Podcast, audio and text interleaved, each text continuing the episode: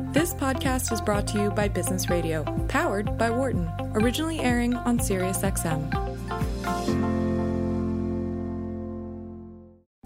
From the campus of the University of Pennsylvania Wharton School. This is Launchpad on Business Radio. Hello and welcome. You're listening to Launchpad here on Business Radio, Sirius XM 132. I'm Karl Ulrich. I'm Vice Dean of Entrepreneurship and Innovation at the Wharton School, where I teach entrepreneurship, innovation, and product design. We're going to jump right in. Joining me via Zoom is Hunter Horsley, who's the co founder and CEO of Bitwise Asset Management. Hunter, thanks for joining me. Yeah, this is great. Thanks, Karl. You're, do you remember when we first met? Oh man, I mean, of course, of course, uh, you know, I, I uh, distinctly remember getting to interact with you in, in, school and taking your class. And I don't know if you remember, but you're my concentration, uh, my concentration advisor. Um, uh, but no, I don't remember when we first met. When yeah, first I think I, I think it was around seven years ago. I think you had you would drop you were a dropout and we're going to get to that in a minute but you can you'd come back to wharton you're in my office you're like, hey what do i do and what do i take and that kind of stuff. So it's really awesome to see you make good after after yeah. seven years. Oh, yeah. oh, that's that's fun. Yeah all right. I'm, I'm glad you remember that. Okay so let's let's get right into it. You're the co-founder and ceo of bitwise asset or Biz, Bitwise Asset Management, but but your URL, I'm just going to point everyone to your website. It's Bitwise Investments. So just those two words, bitwiseinvestments.com. Um, Hunter, so give us the pitch. Tell us what what Bitwise Asset Management does. Yeah, many people, uh, and increasingly this year, have the view that Bitcoin's interesting, crypto's interesting, um, blockchain is here to stay, and you'd like to have some exposure, but it's uh, a full time job to be constantly interpreting the news, trying to figure out what the winners are going to be, uh, and what what different developments mean for whether you should be buying or or, or selling uh, or what have you. Uh, we launched the first and largest index fund, cryptocurrency index fund uh, in the United States. It's the first publicly traded cryptocurrency index fund. Started publicly trading last week. Um, uh, had a, a record volumes last week, um, and the goal is to make it simple for uh, investment professionals, financial advisors, and individuals who want to participate in the asset class uh, to do so with a buy the market strategy. Okay. Well, um, we're not going to, this, I'm sure you get asked this at every uh, social function, but, and we're not going to go too far down this rabbit hole, but, but, but do just give us the, the two minutes on what a cryptocurrency is. If you want to pick the most popular one, that, that, that's fine. Yeah. Yeah, sure. So, um, uh, the most popular cryptocurrency is, is Bitcoin. The second most popular is Ethereum. People are familiar in some cases with names like Ripple and, and XRP. Today, uh, the asset class is about uh, half a trillion dollars. Uh, what they are uh, to, an, to the eyes of an investor um, is you could almost think of them as, as, a, as a new digital commodity. Um, they've historically had low correlations to other asset classes.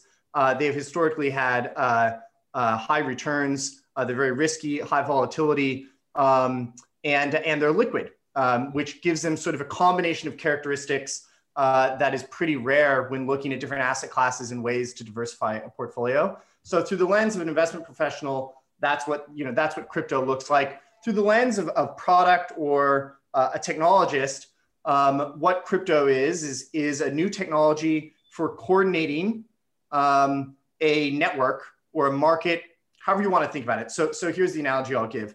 Um, if you think about something like Airbnb, you have people posting their supply, you have, uh, you have a way of uh, viewing and, and scheduling, uh, and then you have the demand, people looking for inventory. Um, that's coordinated through a corporate, a corporation uh, who builds proprietary infrastructure and, and develops that network, that two-sided network of supply and demand. A, a blockchain is basically an innovation on the corporation. Um, that uh, is enabled by certain technology. Um, and uh, that sounds like a lot. It sounds pretty deep in the weeds. But to zoom out, um, people are experimenting with using blockchains uh, to create financial services, uh, the ability to open a, a, bank account that has no minimum that you can do 24 7, where you can send money around the world in less than 10 minutes, um, and various other applications. So that, okay. that's the lens of a technologist and a product person. The lens of, of, of an investor and allocator, though, is it's a new asset class with low correlations, high returns, and, and daily liquidity. Yeah, and and we don't even really need to go down the blockchain route necessarily here because from your from your point of view, um, your fund is is a basket of these currencies of these cryptocurrencies, um, and these currencies they could be thought of as a currency like the euro or the dollar or any other currency, uh, any so-called fiat currency, at least from the perspective of what you, what you guys are doing. So, so, uh, so, so we actually think that that crypto has sort of unintentionally stepped into a bit of the wrong analogy with the name cryptocurrency. Uh, I see. Uh, we, we, we like to refer to them as crypto assets, but the, the, the, the better framing I would say is that um, the, the coins themselves, the, the, the cryptocurrencies, the crypto assets, they're almost like oil that you need to power a car. And the car is the blockchain. People want to use ah. The Bitcoin blockchain to transfer balances around the world, to hold their money in, a, in an offshore bank account. Um, they want to use that blockchain. To use the blockchain, you need, you need the oil that powers it, and that's the cryptocurrency. So it's, it's the currency of that network. Um, but it's not it's not necessarily and, and certainly many cryptocurrencies are not attempting to sort of compete with the dollar uh, or other fiat currencies. They're not attempting to be used to buy coffee. They're not attempting to be used to pay for dinner at a restaurant. Um, and I, I, do think that's created a fair amount of cognitive dissonance and confusion um, around the, the space where people are using some of the wrong heuristics to judge progress. Yeah. I think at this point, if people are saying, um, I can't use cryptocurrency to buy coffee, uh, probably looking in the wrong place um, and may realize too late that that was never um, never never the most important uh, milestone or uh, or you know uh, uh application use case. So yeah. um, so I think thinking of them as, as commodities, uh, but digital commodities is, is probably the most appropriate uh, mental model to to to have for them. Yeah, that's really interesting. So, in fact, that was a confusion in my own mind. So, your argument is, if we were to take Bitcoin as an as an example, Bitcoin is literally the liquid that floats the boat uh, of That's the right. of the blockchain. And the interesting thing about Bitcoin is there's a finite amount of it, and so uh, and that's what gives it value, presumably, or that's what yeah. Okay. That's that's right. So so in the case of Bitcoin, it's it's again confusing. The space has done a number of disservices to itself, uh, Karl. I think the nomenclature of cryptocurrency has unnecessarily antagonized it towards fiat currencies. The other disservice is that so um, there's a blockchain and there's a cryptocurrency that you have to use to interact with the blockchain for for Bitcoin, they're both called Bitcoin. One has a lowercase b and the other has an uppercase b, and it's impossible to parse uh, the difference in conversation. Ethereum, Ethereum is the name of the blockchain, and Ether is the name of the cryptocurrency.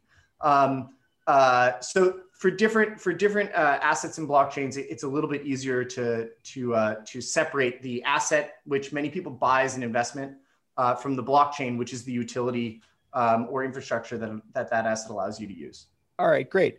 And and what is your indexing principle? So we we understand, I think, how the VOO or something would work, which is, is a weight mm-hmm. a capital. Uh, it's a market cap weighted index of the 500 biggest firms listed in the U.S. What is what is uh, how what's your indexing strategy? Yeah.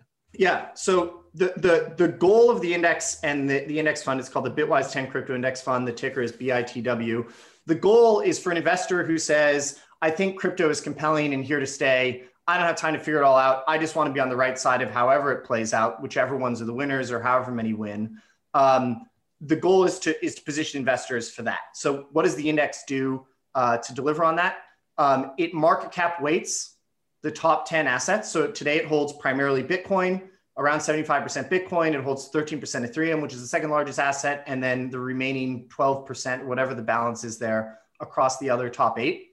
It screens assets for a number of non obvious operational risks that you won't want to be taking uh, as an investor. So, those are things like is there sufficient liquidity in the market?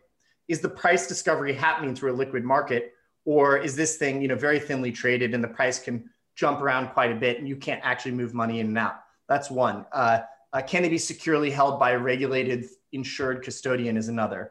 Um, we look at regulatory risks. Uh, so there's a number of screens applied, then market cap weighted, and then it's rebalanced on a monthly basis. So the space changes pretty rapidly. And um, as a result of that, uh, rebalancing the, the, index helps you capture an up and comer uh, more quickly than if it reconstituted annually like the S&P 500 does. There's governance as well, which is important to many people the former head of indexes at S&P, the former head of indexes at Bloomberg, the former editor-in-chief of the Journal of Indexes all sit on the index governance board. Um, and so there's active oversight uh, as well um, uh, looking at events in the space and and uh, and the methodology, um, all of which is public.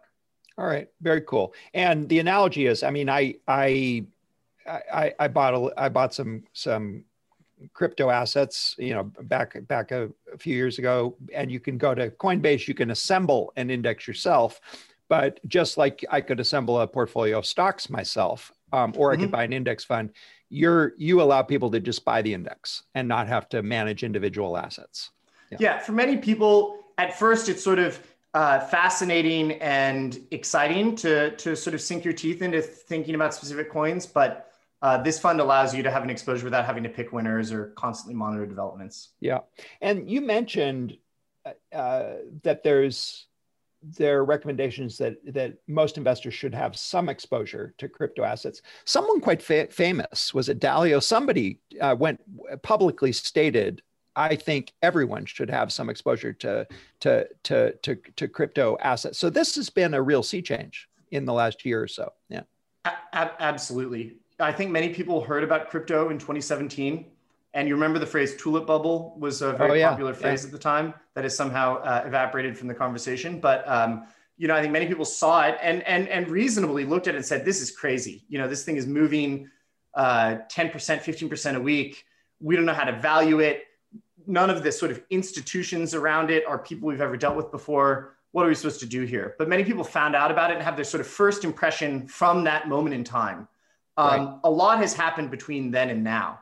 So, for example, you can you can hold your your assets with Fidelity. Fidelity has a regulated insured custodian uh, that will hold digital assets for you. That's that's a world away from what it was in 2017, and there's actually now yeah. 10 or 12 regulated custodians. And to your point, there's a number of uh, well-known investors who have now invested in the asset class. So last week it came out that Mass Mutual, the famous uh, uh insurance company, uh, had purchased crypto. The first publicly traded corporate um, purchased crypto this year. That's a company called MicroStrategy. Um, Stan Druckenmiller, um, if you're familiar with him from, from Soros, uh, uh, uh reveal, uh, disclosed that he has an investment in crypto. Paul Tudor Jones this year um, announced that he had put crypto into his fund. Um, I think a large portion of the top 20 endowments have exposures to crypto at this point. So it's happening and it's sort of happening in a more snowballing, but but yeah. uh, behind the scenes way than than um, you know than than the headlines that most people are familiar with from from their experience in 2017. Yeah. All right. Well, let's let's take us back to uh, whatever it was about five years ago. Where did you start? Four four or five years ago. You were a product manager at at Facebook. How does a product That's manager right. at Facebook become head of a of an index fund? a new a index great, fund in a new asset class. Yeah. It's a great it's a great question. Um, uh, well, you know, so so so, yeah. So I, so I, I left Wharton, uh, where uh, had had the pleasure of, of uh, spending time with you. Uh, went to went to Instagram as a product manager, uh, and then after that, Facebook before starting the company. At Instagram, one of the similarities is that so I, I was at Instagram at 70 million in revenue and left at a billion in revenue. Um, wow. And uh, I was just lucky. It was the right place at the right time. Um, and you know, a, a funny a funny symmetry is that we were we were selling digital ads to institutional advertisers, um, and they looked at the, the the metrics, right, the CTRs, the impressions, the audience sizes, um, the conversions, and the metrics were killer. Um, and they, uh, you know, they, they looked at, they heard about the inventory, fantastic, um, the prices, fantastic. But emotionally, many of the institutional ad buyers just couldn't really believe that you could take a billboard budget or a magazine budget or a TV budget and uh, seriously deploy it into a little app on a little phone that their nephew or niece uses uh, to post photos of their lunch. Um, and so, so there's there's sort of a period of uh, sort of the emotional reality catching up to the objective truths that you could you could tell you know you could tell advertisers and they'd say those numbers are great. I just don't know. Um, and uh, similarly, today in crypto, we talk about digital assets with institutional investors. Um, and it's somewhat it's been a somewhat similar journey over the last four years, where you say, look, the correlations are low, it's liquid, uh, it has a, a track record of great returns. That doesn't mean they're guaranteed. It's volatile. But if you put this, if you model putting this into a portfolio, um, because of the low correlations, it does magical things. Um, it can even reduce the volatility of the overall portfolio. Um, at very small sizes. It can do it even more impactfully because it is so volatile. Uh, a 1% allocation uh, to crypto can have a bigger impact than a 5% allocation to gold, uh, delivering some of the same attributes at a smaller size. And where the worst case, the total loss scenario is 1% one year. Um, and people hear that and they say, you know, that sounds incredibly attractive, but there must be something I'm missing, or, you know, we don't buy digital assets. So um, I think that there's been some symmetry there. But the, the journey, the journey, you know, specifically was circuitous. Um, I worked uh, at Instagram, then went over to Facebook.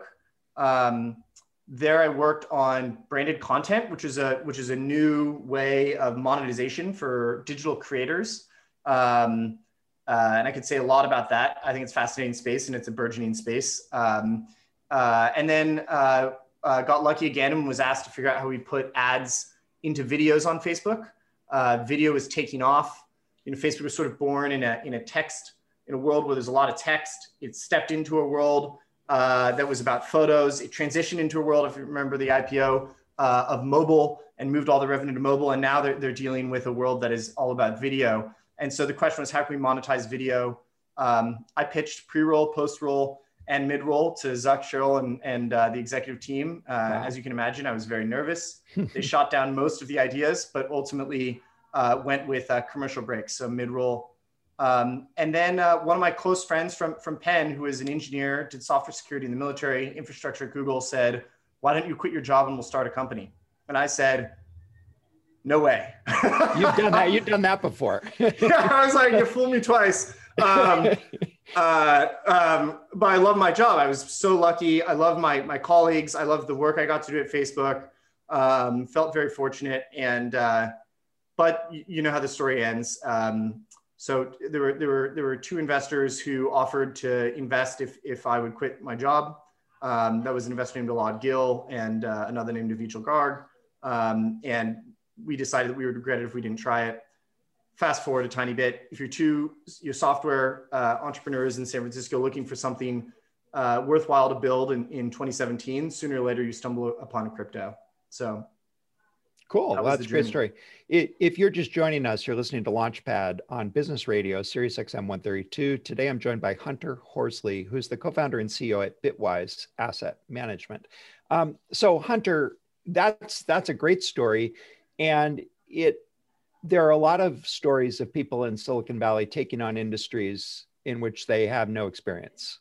But this is a regulated industry. So, tell us first. Uh, the first question I have is did you know when you went into it that you were going to build an index fund for crypto and then secondly what are the steps you take to build to build a regulated security like this yeah so we didn't we didn't i think like many people our first encounter with crypto was haphazard because mm-hmm. actually a friend a friend from penn who was working at a stat arb hedge fund said hey there's 60% spreads in crypto do you remember that bitcoin thing and i said no but that doesn't sound right um, and so, so we started out trading and arbitraging those spreads, and that's not what we're doing today. But it's what gave us a moment to pause and think about: Is this a space that we want to root for? Is this something that we want to, you know, make part of our careers? Um, uh, and uh, meet people doing things in the space. And ultimately, we decided that we wanted to to, to contribute um, to the space and and uh, and build something. Um, and the thing that we saw, uh, which is which is what led us to what we're doing now, is um, you know, colleagues, friends who are executives in tech, in, in financial services, people who had money to invest, who, who you know, are willing to take risk in investments and are fairly savvy, had a con, you know, you know, a, a, um, a common uh, view, which is, I don't have time to figure this all out. I want, you know, I want to invest, right. but I can't be constantly monitoring this stuff.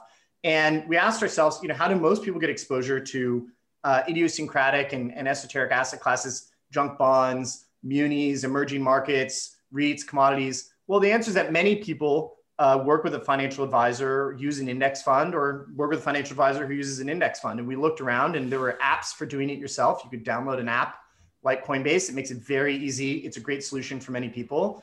On the other end of the spectrum, there are venture capital funds and hedge funds for endowments, uh, very wealthy families uh, who wanted to pick a specific manager they trusted. But in between, you have 300,000 financial advisors in the US managing uh, between 10 and 20 trillion dollars for uh, for people um, and, and stewarding their investable wealth. And, and those, uh, that, that cohort uses mutual funds, index funds, ETFs, SMAs. And we, we saw that there was sort of this, this middle path that nobody was, was really paying attention to. So that's how, that's we wound up there as a bit of a, a long-winded, uh, long-winded segue. But uh, uh, the, the, the, the question about, um, you know, what do you do when, when approaching a, a regulated space in which you have uh, no expertise? Um, you know, the, the, the, and that's, that's the right way of, of viewing, viewing the challenge. We had to bring on experienced people. So yeah. Bit, Bitwise today is a very small firm and has a five person executive team. Um, and the executive team has between 10 and 20 years of experience uh, in the space um, uh, per person. Um, and then we try to surround ourselves with great backers, investors, and and a lot of lawyers as well. Yeah. So I, I, I have some questions about that that process, but I want to I want to take you back to when you were conceiving of what it was you were going to do. And conventionally, we'd say in entrepreneurship, either immerse yourself in the customer's world, really understand your customer, or sometimes we say build something you you would want, and sometimes that that scales. Um, did you do what, what did what was your approach to, to to figuring out what it is you wanted to build? Yeah. Yeah I, I think that we i think it was a bit of both and i would have recommended more of one or the other. Yeah. So um uh ultimately we were building a product for um for someone other than ourselves the primary user of index funds um, people accessing crypto through a brokerage account to put it in a retirement account, to put it into a trust, um, uh, and then financial advisors and investment professionals. Um, we ourselves are we're comfortable using the new tools being built for crypto, yeah. right? Yeah. Things like uh, like Coinbase. Um, and so it was a bit of both. We had, you know, we, we had the conviction that this was an asset class that was increasingly going to reveal itself to investors as, as a part of the future, not the whole future, but a part of the future and something they want to participate in. So that was a you know personal conviction. Um, and then in talking to financial advisors and people who uh, wanted exposure, um, that's how we, we, we saw this opening in the market. Yeah. And then what, what was there an equivalent of an MVP or is this the kind of thing you got to spend five years building it before you can actually get any experience with whether the dogs eat the dog food?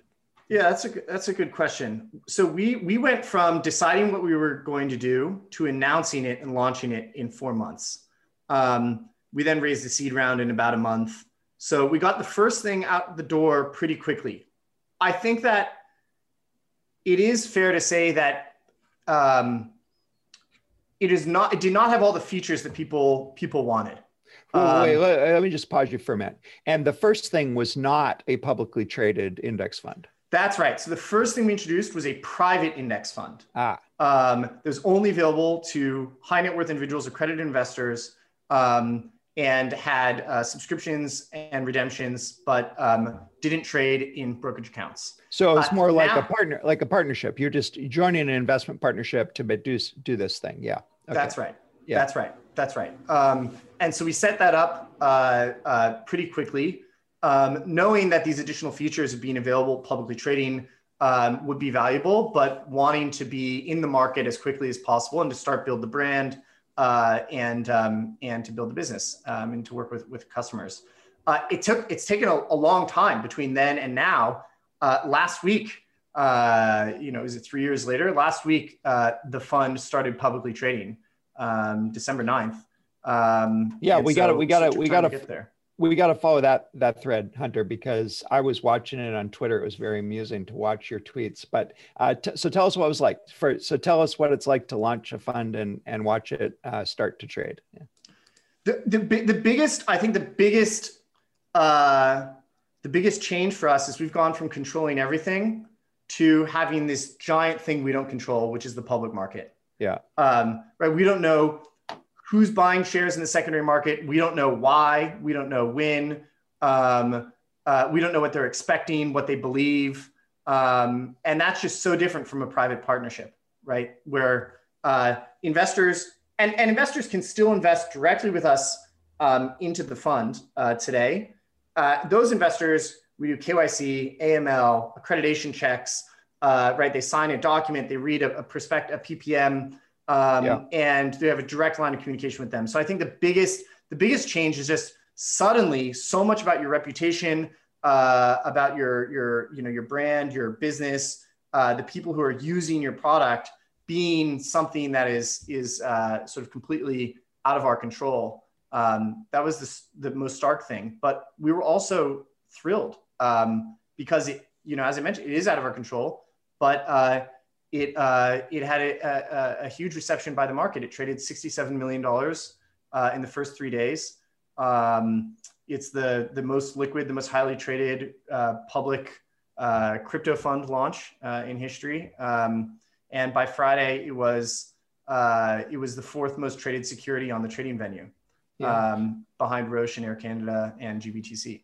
All right, so I I, I got to ask sort of a, a, newbie dumb question, but 67 million trades. But um, do you how do you make that market? That is, are there people who had already purchased you do like a like when you do an ipo you have institutional investors who are then going to sell their shares or do you at the end of the day uh, how, how, does the market actually get made on an hourly yeah. hour by hour or minute by minute basis yeah there's you know there's there's a lot of depth that we could go through here so you have to stop me um, and I'll and I'll just try to give a, a straightforward answer yeah. to that question yeah. which is um, uh, the, the the structure here is not an ETF it's not a closed end fund. It's more similar to a closed end fund, but uh, effectively the structure is there is a private partnership that accredited investors ah. can invest ah. into through a private placement where they buy yeah. shares at the net asset value or NAV. So the value of the crypto holdings, they buy yeah. shares, they get the shares. They then uh, are locked up for 12 months. They cannot sell ah. shares.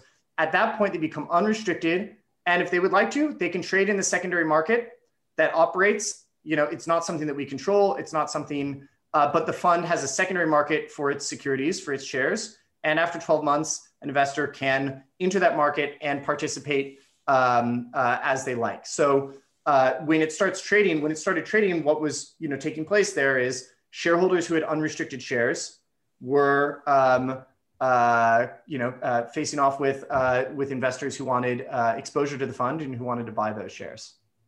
Okay, but just one more weedy question then. Why why would I buy on the secondary market and not just buy from you? Were there were there differences in prices? There must have been because there's a difference in liquidity, right?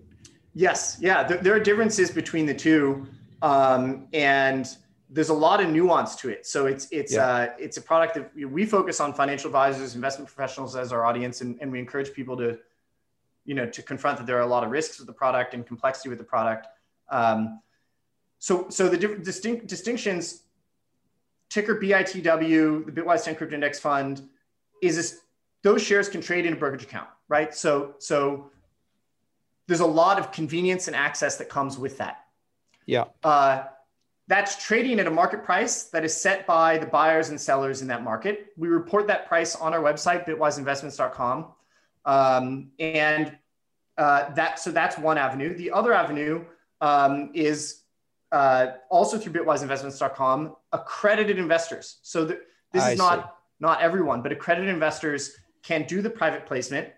It's a it's a heavier process, as you as you well know, right? There's a there's a, a long PPM. Uh, you, you have to prove uh, accreditation with with certain documents, KYC, AML, uh, a sub you know a, a, a DocuSign, a wire transfer, um, and then you're locked up for 12 months. Those investors, however, buy shares at the net asset value. So they buy shares at the holdings, at the value of the holdings per share. Um, so there are different attributes to, to either approach. Uh, the secondary market happens without us. Uh, yep. We work with investors who want to uh, uh, create shares through the private placement. Great. Well, we're, we're almost out of time. So let me just uh, wrap up with this question. What, what can we look forward to in this space in the future and from, and from Bitwise? And in particular, you said it isn't an ETF, but is that, are we going there? Yeah, we so so one of the things we're best known for in the industry is we worked on an ETF very publicly for a year and a half, um, and the SEC wasn't ready to approve one. Mm. We've since continued working with the SEC and are committed to one day having uh, a an exchange traded fund. Now that will be a Bitcoin only fund. So we'll not I deliver see. this, this same strategy. And so we expect that those would exist alongside each other. So that's something mm-hmm. to look for from us. We have other product development uh, uh, happening, zooming out, looking at the space. Um, I think that 2021 is, is likely to be the year that the crypto becomes this sort of uh, why haven't you question, uh, yeah. as opposed to a why would you. PayPal announced that they were rolling it out to their users. PayPal is one of the largest financial institutions uh, in the US, right? It's bigger than every bank other than uh, JP Morgan. It's bigger than BAML. It's bigger than Goldman Sachs, Morgan Stanley, UBS, Citi. Um, so I think that you'll see more movement from the banks. Um, already, a lot of the, the fintech companies have, have, come into the space. Um, so I, and, and then we mentioned at, at earlier, macro hedge fund investors, endowments, even an insurance company now. There's a pension uh, in Virginia that has allocated the space. So I, I, think that it takes time, right, for all of that to make its way. Everyone is busy, uh, has a lot going on. This is for most people a one to five percent allocation, so it takes time for that to seep into the public um, knowledge. But uh, I think that the the macro backdrop has ha- has has provoked people to look around and say, maybe I should be doing something different. What else could I be doing? And uh, has created an environment where that momentum can land on very fertile soil. All right. Well, where can our listeners go to learn more? Say they want to invest, they want to check it out, they want to learn more. Where do they go? Sure. Yeah. Our website is bitwiseinvestments.com. Uh, the ticker is BITW. Um, so those are two great places. All right. Hunter, thanks so much for making the time. Super interesting. 100%. Thank you. Okay, we're going to take a short break. I'm Karl Ulrich, and this is Launchpad on Business Radio, Sirius XM 132. For more insight from Business Radio, please visit businessradio.wharton.upenn.edu.